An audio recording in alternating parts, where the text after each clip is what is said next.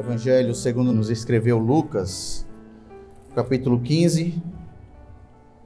Será o texto da nossa reflexão nessa noite. Nos versos de 1 a 7. Diz assim o texto: Aproximavam-se de Jesus todos os publicanos e pecadores para o ouvir. E murmuravam os fariseus e os escribas, dizendo: Este recebe pecadores e come com eles. Então lhes propôs Jesus esta parábola: Qual dentre vós é o homem que, possuindo cem ovelhas e perdendo uma delas, não deixa no deserto as noventa e nove e vai em busca da que se perdeu, até encontrá-la?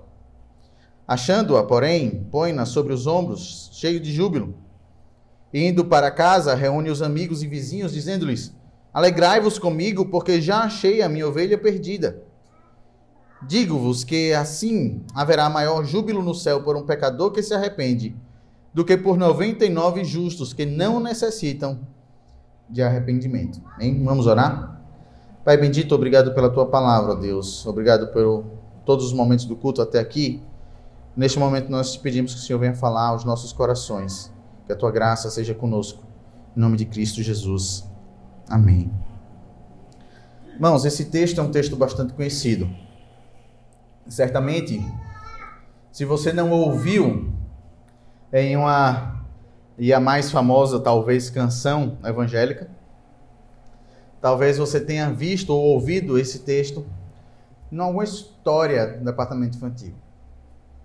Quem nunca recebeu, né, aquela tarefinha de colar o algodão na ovelha desenhada, né, para preencher ali e, e, mostrar como é a ovelha, ou então pintou. Eu lembro que há umas semanas atrás, minhas sobrinhas, né, na escola dominical lá da igreja 1 de maio, elas receberam das professoras o, o, o kitzinho.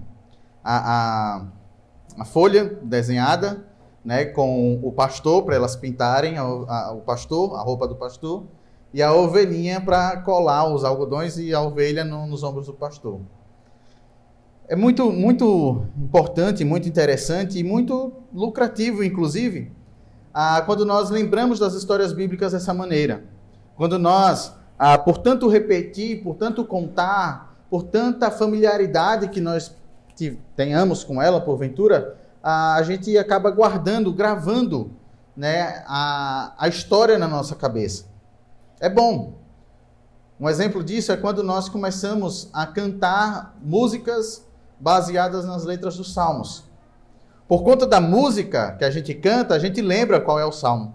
A gente lembra de, de cada frase, de cada detalhe, de cada verdade que é anunciada por Deus através de seus salmos. O problema, meus irmãos, é quando nós fazemos coisas desse tipo e nos esquecemos simplesmente do que de fato é importante, que é a palavra. Quando nós nos esquecemos, por exemplo, que a música bonita, bela, cheia de melodias, acordes e solos, dão lugar à verdade das, das escrituras que estamos cantando. Ou quando, por ser uma boa história que nós podemos contar aos nossos filhos, aos filhos dos crentes na escola dominical, nós simplesmente passamos né, por verdades que são divinas. E não menos importante para a nossa vida do que a verdade de que Cristo morreu por mim e por você. Lucas o autor desse livro, ele conta a, a história da vida de Jesus Cristo a partir de uma ótica diferente dos outros evangelhos. Ele traz a história a partir da ótica do Cristo humano.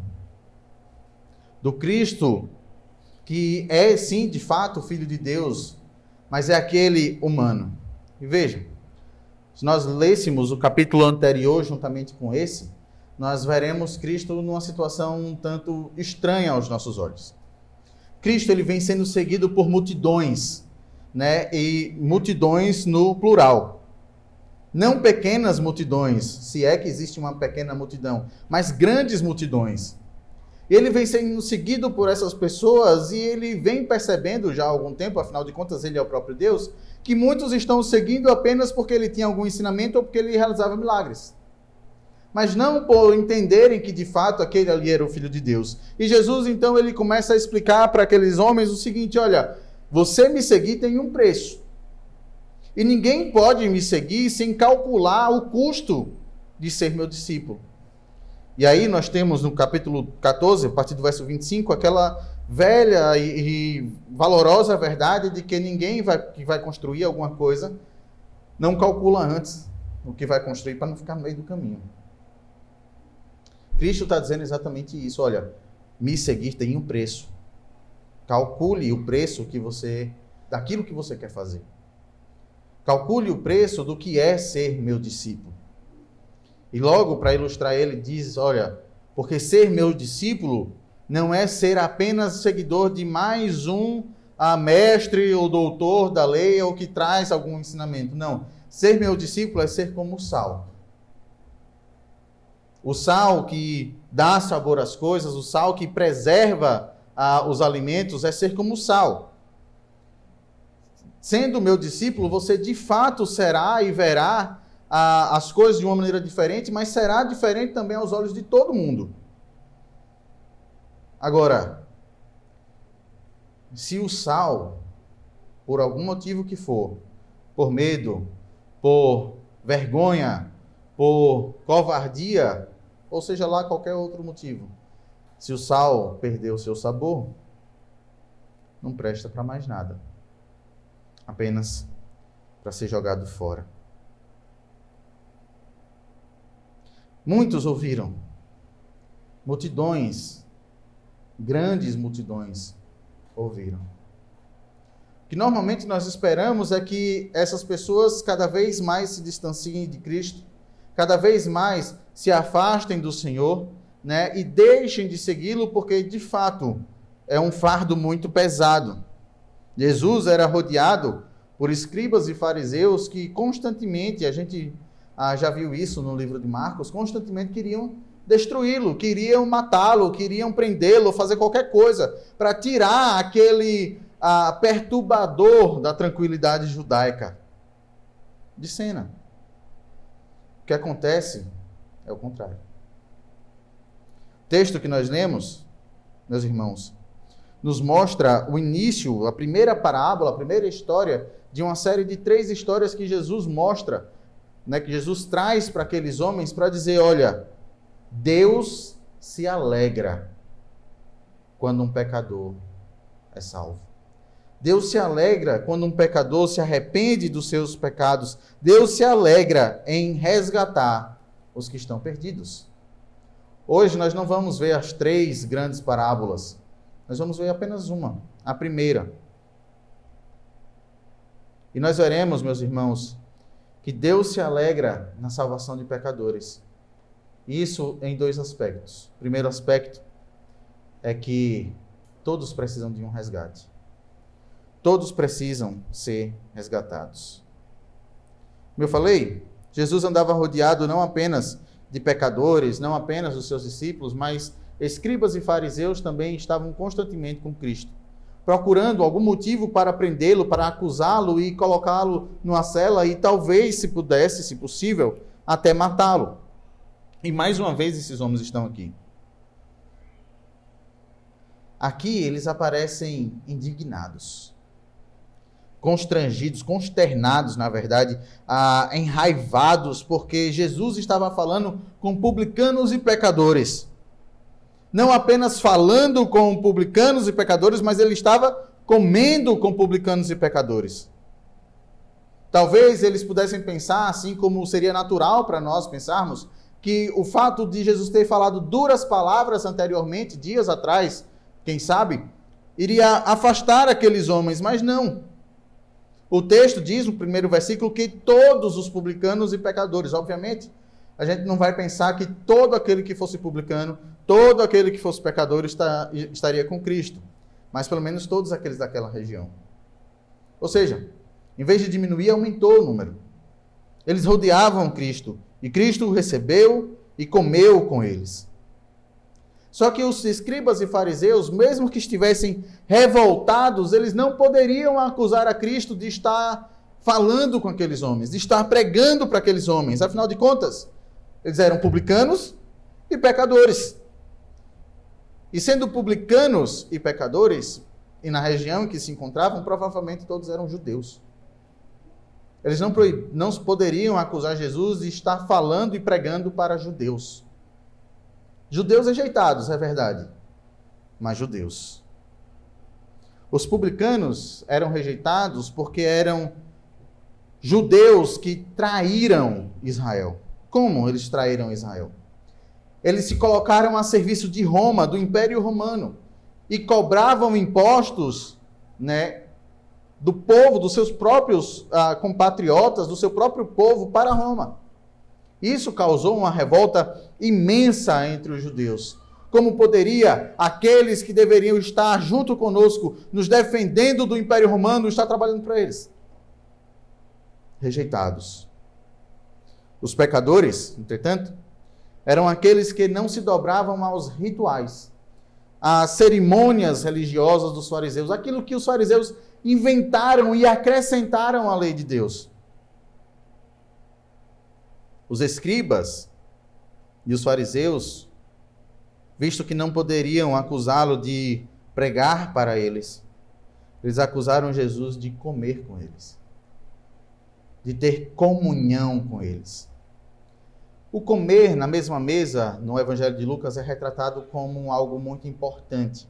Diversas vezes Jesus ele é mostrado comendo junto dos seus discípulos, comendo junto das multidões que o seguem. O comer à mesa, o estar à mesa até hoje, para nós, por mais que a gente não perceba, é algo tão grande, tão importante que a gente só chama para sentar conosco na nossa mesa da nossa casa aquelas pessoas que são próximas. Aquelas pessoas que nós gostamos, aquelas pessoas que que na nossa caminhada estão lá pertinho da gente. Eles estavam acusando Jesus, então, de ter comunhão. E como poderia Jesus ter comunhão com eles? Era notório que Jesus era um homem iluminado pelo Espírito de Deus, eles pensavam. Um grande profeta.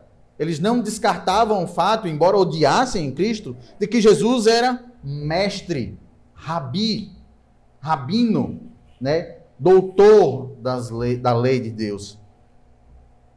Por isso, era inadmissível. Inadmissível que Cristo comungasse com pecadores e publicanos. Mas Jesus tem uma resposta para eles. Mais uma vez, Cristo os confronta. E ele faz uma pergunta que, na verdade, cala a boca dos escribas e fariseus. Entenda, por mais que fosse liderada por Roma, o povo judeu ainda era um povo. A grande parte da criação de ovelhas, criação de gado, que plantava o trigo, que recolhia o fruto da terra. E a pergunta de Jesus vai diretamente para os fariseus, dizendo: Olha, qual dentre vocês não iria atrás de uma ovelha que tenha se perdido? Qual dentre vós não iria atrás de uma ovelha que tenha se perdido? Era comum que os pastores das ovelhas dos judeus, outros judeus, trabalhassem e ganhassem, obviamente, pela segurança, de acordo com a segurança daquelas ovelhas. Eles saíam pra, pelo deserto né, e pelos campos, arrebanhando aquelas ovelhas e cuidando da vida delas. Nós temos a imagem clara de Davi fazendo isso. E ele diz, quando enfrenta Golias, não sei se os irmãos lembram, que quando um leão e um urso tentaram roubar uma das ovelhas de seu pai, foi o que ele fez. Ele se levantou e matou o leão e o urso para proteger. Aqui esses homens estavam acostumados a receber por isso, não eram necessariamente de seus pais. Mas olha, quando uma ovelha se perdia, era do bolso deles que saía porque eles eram responsáveis. Por mais que fossem comuns os, os predadores naquela região, mas era da mão, do bolso, melhor dizendo, dos pastores que o pagamento sairia. A única resposta para isso seria: é óbvio que nós deixaríamos as ovelhas. É óbvio que nós procuraríamos aquelas, aquela que haviam se perdido. Jesus então conta a parábola Qual dentre vós é o homem que, possuindo cem ovelhas, e perdendo uma delas, não deixa no deserto as noventa e nove, e vai em busca da que se perdeu até encontrá-la? Veja, o deixar as 99 não é ignorar as 99. Não é que elas não estivessem em segurança. Não é que elas estivessem vagando assim como aquela ovelha que se perdeu estava vagando. Não. Elas deixaram seguras. Afinal de contas, seria um tanto loucura de um pastor se deixasse 99 ovelhas soltas, sem ninguém tomando conta, num ambiente totalmente desprotegido, para ir buscar uma. Não é essa a ideia. A ideia é, as 99 foram, ficaram no deserto, seguras no deserto. Seguras, provavelmente, com outros pastores na história, com, com provavelmente outras pessoas que estavam por ali, ou quem sabe, como diz a música famosa que eu citei, estavam no aprisco. O texto não diz isso, diz que estavam no deserto. Mas elas estavam seguras. O fato não é a situação das 99 mas é que uma se perdeu. Uma se perdeu e ela precisava ser achada. Todos os esforços são empenhados para resgatar aquele animal perdido. O que Jesus está mostrando para aqueles homens é que aqueles que erram o alvo, aqueles pecadores, eles devem ser resgatados. Eles devem ser buscados para que, reconhecendo o erro, reconhecendo que de fato se desviaram do caminho, eles possam voltar-se para Deus. Eles precisam ser avisados, eles precisam ser resgatados. O que é mais interessante é que os próprios fariseus e os escribas, eles deveriam entender isso. Se nós olharmos para o Antigo Testamento, essa verdade preenche a história do povo de Deus. Nós falamos de Davi como pastor de ovelhas. Mas Davi também foi uma ovelha que se perdeu. Davi foi uma ovelha que pecou contra o Senhor e precisou que um pastor, um profeta chamado Natã, fosse até ele dizer: Você está perdido. O que você fez está errado. Se arrependa diante de Deus e volte. Salomão, o grandioso rei Salomão, o muito sábio Salomão, o que construiu templos, o que construiu casas, o que construiu um reino maior que o seu pai, o que conquistou alianças com todos os homens, que fez Israel um reino próspero.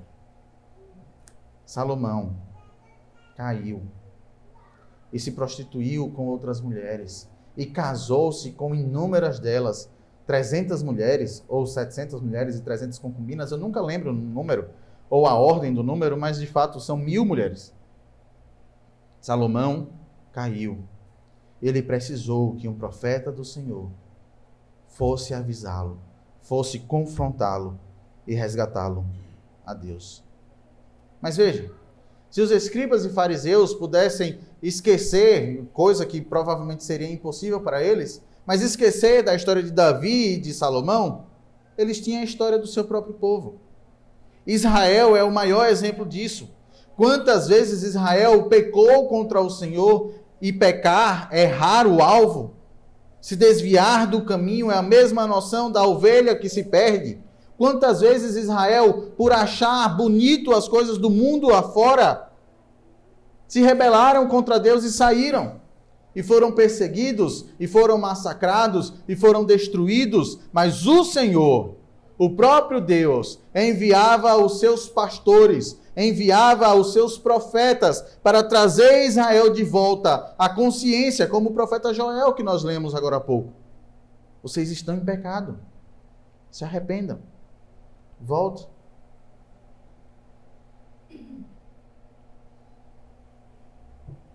os escribas e fariseus deveriam entender que quando pecadores e publicanos pecam contra o Senhor, eles precisam ser resgatados. O que os escribas e fariseus não entendiam era que eles deveriam ser como os amigos daquele pastor.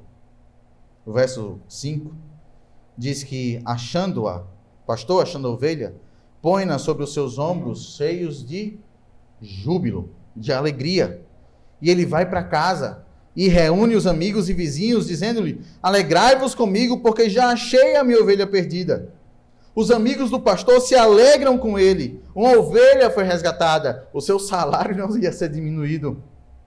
Eles estariam felizes porque aquele que estava desesperado por causa de uma ovelha que se perdeu, na verdade, agora estava em paz. Era a mesma coisa que deveria acontecer com os filhos de Abraão, com os israelitas, com os judeus, escribas ou fariseus.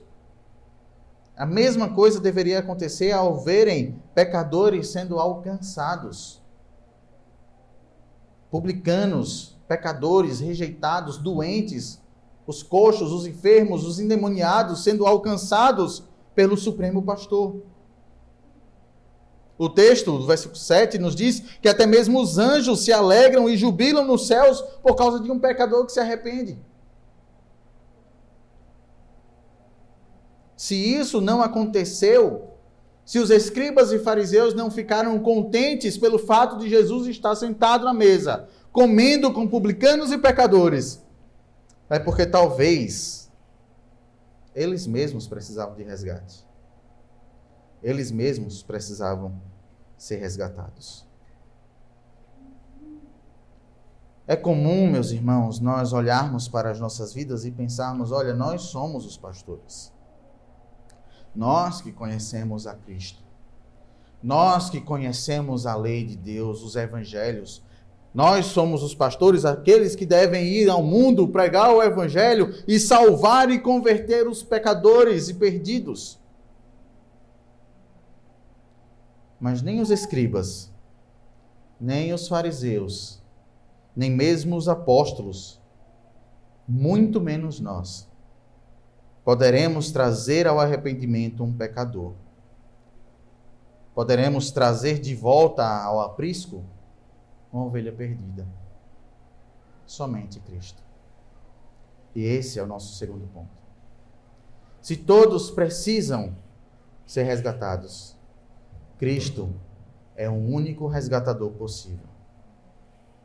O pastor presbiteriano, comentando esse texto, um pastor chamado Matthew Henry, ele diz assim: a humanidade desviou-se do seu caminho.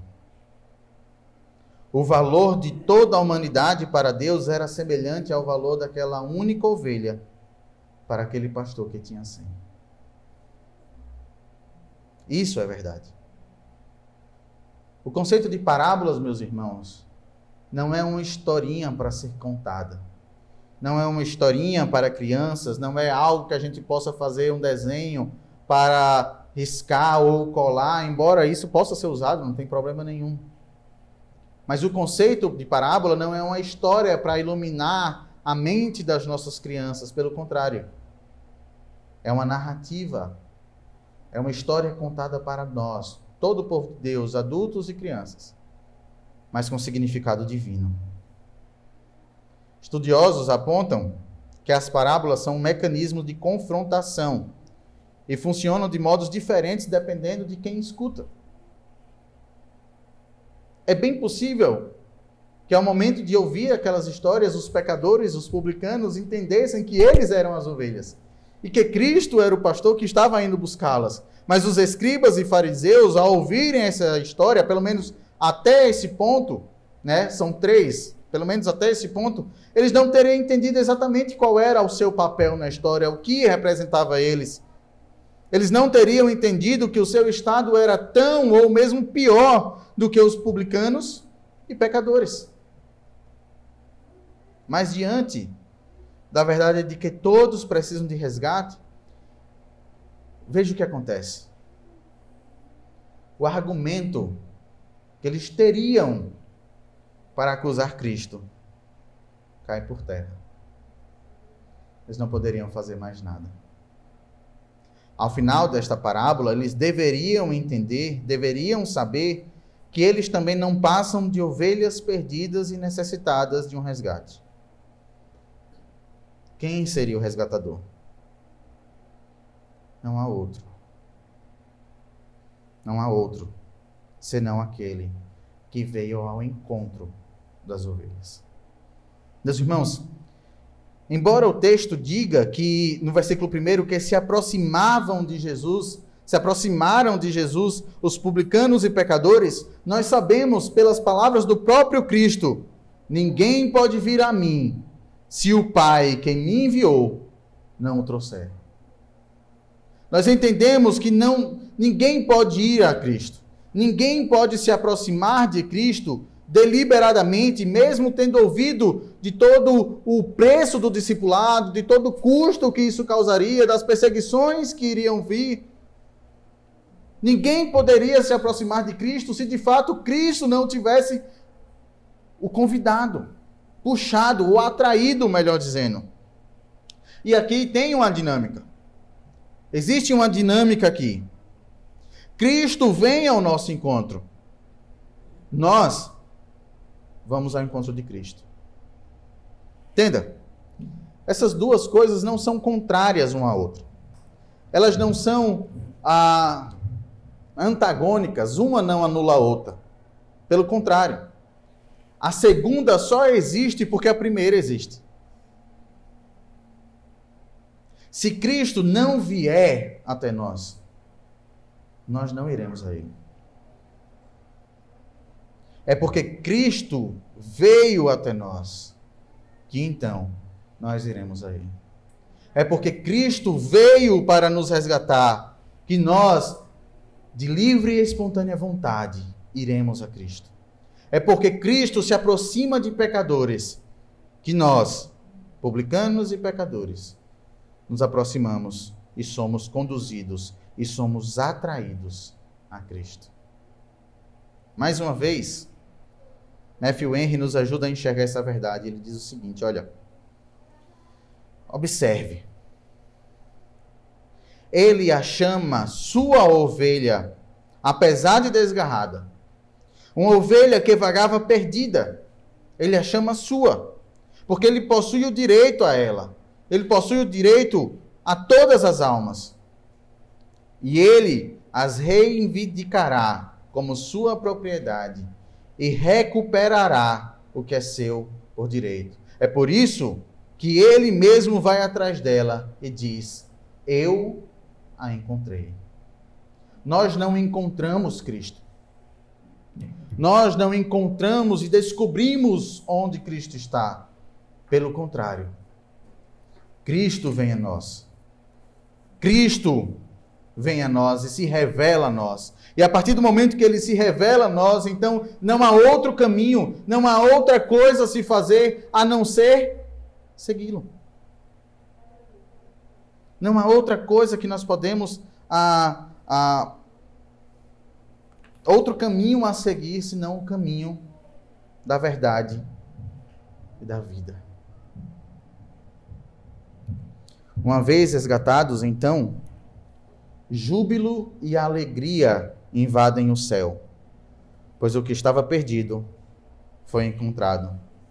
O que estava morto reviveu, pelo nome de Cristo Jesus. Falando a Zaqueu, meus irmãos, no capítulo 19, Zaqueu, um outro publicano, Jesus diz: O filho do homem veio para buscar e salvar o perdido. E tempos depois, entendendo e aprendendo essa mensagem, o apóstolo Pedro declara em Atos 4, verso 12: E não há salvação em nenhum outro nome, porque abaixo do céu não existe nenhum outro nome dado entre os homens, pelo qual importa que sejamos salvos. Cristo é o único capaz de resgatar-nos, de resgatar pecadores perdidos, como ovelhas, entregue à própria sorte. Cristo é o único Salvador. Diante dessas verdades, irmãos, nós precisamos entender o que nós devemos fazer. O que é que isso diz respeito a nós? Primeira coisa é que nós não podemos ser como os escribas e fariseus. Nós devemos, quanto antes melhor, entender que o nosso papel, a nossa ação, de fato, ela existe. Nós temos uma responsabilidade diante daquilo que nós ouvimos e aprendemos e, e foi feito em nós por Cristo Jesus. Nós devemos pregar o Evangelho. O que nós não podemos fazer é escolher a quem pregar o Evangelho. Nós não podemos rejeitar aqueles que precisam ouvir o Evangelho. Nós não podemos rejeitar aqueles que, não importa o estado que entre por essa porta, eles estão aqui para ouvir a verdade de Deus. Nós não podemos achar que somos superiores a Ele em momento algum, porque nós não somos. O fato de conhecer a Cristo, o fato de, de ter uma vida com Cristo, de seguir a vida com Cristo, de já ter uma experiência na vida cristã, não nos faz melhor do que ninguém, pelo contrário. Se de fato essa experiência é real, se de fato essa vida cristã é real, quanto mais próximos de Cristo, mais nós entendemos que nós não merecemos. Mais a graça de Cristo se revela nas nossas vidas. Quanto mais entendemos, como o apóstolo, o apóstolo Paulo diz, que somos fracos, então é que somos fortes. Todos somos ovelhas que estavam perdidas e foram achadas. Mas outra coisa nós precisamos entender também. É muito comum no nosso coração surgir o desejo, surgir a vontade de querer salvar todo mundo. De querer salvar aqueles que nós conhecemos, de querer salvar aqueles que estão ao nosso lado, de querer salvar aqueles ah, amigos, parentes que não conhecem a Cristo ainda. É muito comum. Só tem um detalhe: nós não somos salvadores. Nós não somos salvadores. Só existe um Salvador. E o nome dele é Jesus Cristo. Entretanto, ele nos concedeu a graça de sermos chamados arautos do seu reino, de sermos chamados embaixadores do seu reino, de sermos chamados promulgadores do seu evangelho, de sermos responsáveis, assim como os apóstolos, assim como os profetas, assim como todo o povo do Senhor é responsável por cantar e contar as maravilhas de Deus e as maravilhas de Cristo em nós. Nós somos os responsáveis não por salvar, mas por apontar o caminho. Nós somos responsáveis de chegar àqueles que nós conhecemos, que nós amamos, e mesmo aqueles que nós odiamos, e dizer: olha, Cristo é a sua salvação. Cristo é quem você deve ouvir. É a Cristo que você deve se sujeitar. É a Cristo que você deve amar. Não é a mim, não é o pastor da minha igreja, não é a denominação da minha igreja, é a Cristo. Você deve olhar para Cristo. Você deve caminhar com Cristo. Então aponte para Cristo, anuncie a Cristo e saiba que nesse sentido, meus irmãos, todos nós somos pastores. Nesse sentido, todos nós somos pastores. Somos pastores das nossas famílias, somos pastores da nossa casa, somos pastores dos nossos amigos, somos pastores daqueles que nos perseguem, somos pastores daqueles que nos odeiam, somos pastores porque nós somos feitos à imagem e semelhança de Cristo. E quão grande responsabilidade é essa? Sabendo que somos pecadores, sabemos que somos miseráveis, Cristo nos chama para sermos instrumentos nas Suas mãos. Sabe o que é mais impressionante em tudo isso? É que Cristo ainda busca. Cristo ainda chama. Cristo ainda lhe convida para sentar e comer. Não importa o que você é, não importa a situação que você esteja, não importa a vida que você tem levado, Cristo lhe chama para sentar e comer com Ele. Seja pecador, seja publicano, seja seguidor de algum ritual ou de qualquer outra coisa. Nós vimos pelas, eh, nessa manhã em Apocalipse. Seja você mentiroso, seja você ah, malfeitor, seja você assassino, Cristo veio para lhe salvar. Venha como está e seja transformado pelo Espírito de Cristo, o nosso Senhor. Que Ele nos abençoe. Vamos orar e nos preparar para o momento da ceia. Eu peço, convido o nosso irmão Diácono José Barbosa que venha também à frente para nos auxiliar nesse momento. Oremos, irmãos. Pai de amor e de imensa bondade, obrigado, Senhor, pela tua palavra. Obrigado, Senhor, pela lembrança, ó Deus, de que nós somos alcançados e transformados por ti. Nós somos cuidados pelo teu Santo Filho. Nós somos, ó Deus, alvo do teu amor que invadiu o tempo para nos transformar e nos levar para a eternidade. Obrigado, Senhor. Eu te peço, ó Pai, que neste momento o Senhor invada não apenas os nossos corações, mas de todos aqueles, ó Deus, que estão conosco. Todos aqueles, ó Pai, que ainda não tiveram um encontro verdadeiro contigo. E coloca no coração a certeza de que, de fato, todos nós estamos no mesmo barco, mas que nesse barco, se o Senhor estiver conosco, não há lugar mais seguro nessa terra. Nos abençoa, Deus. Em nome de Cristo. Amém.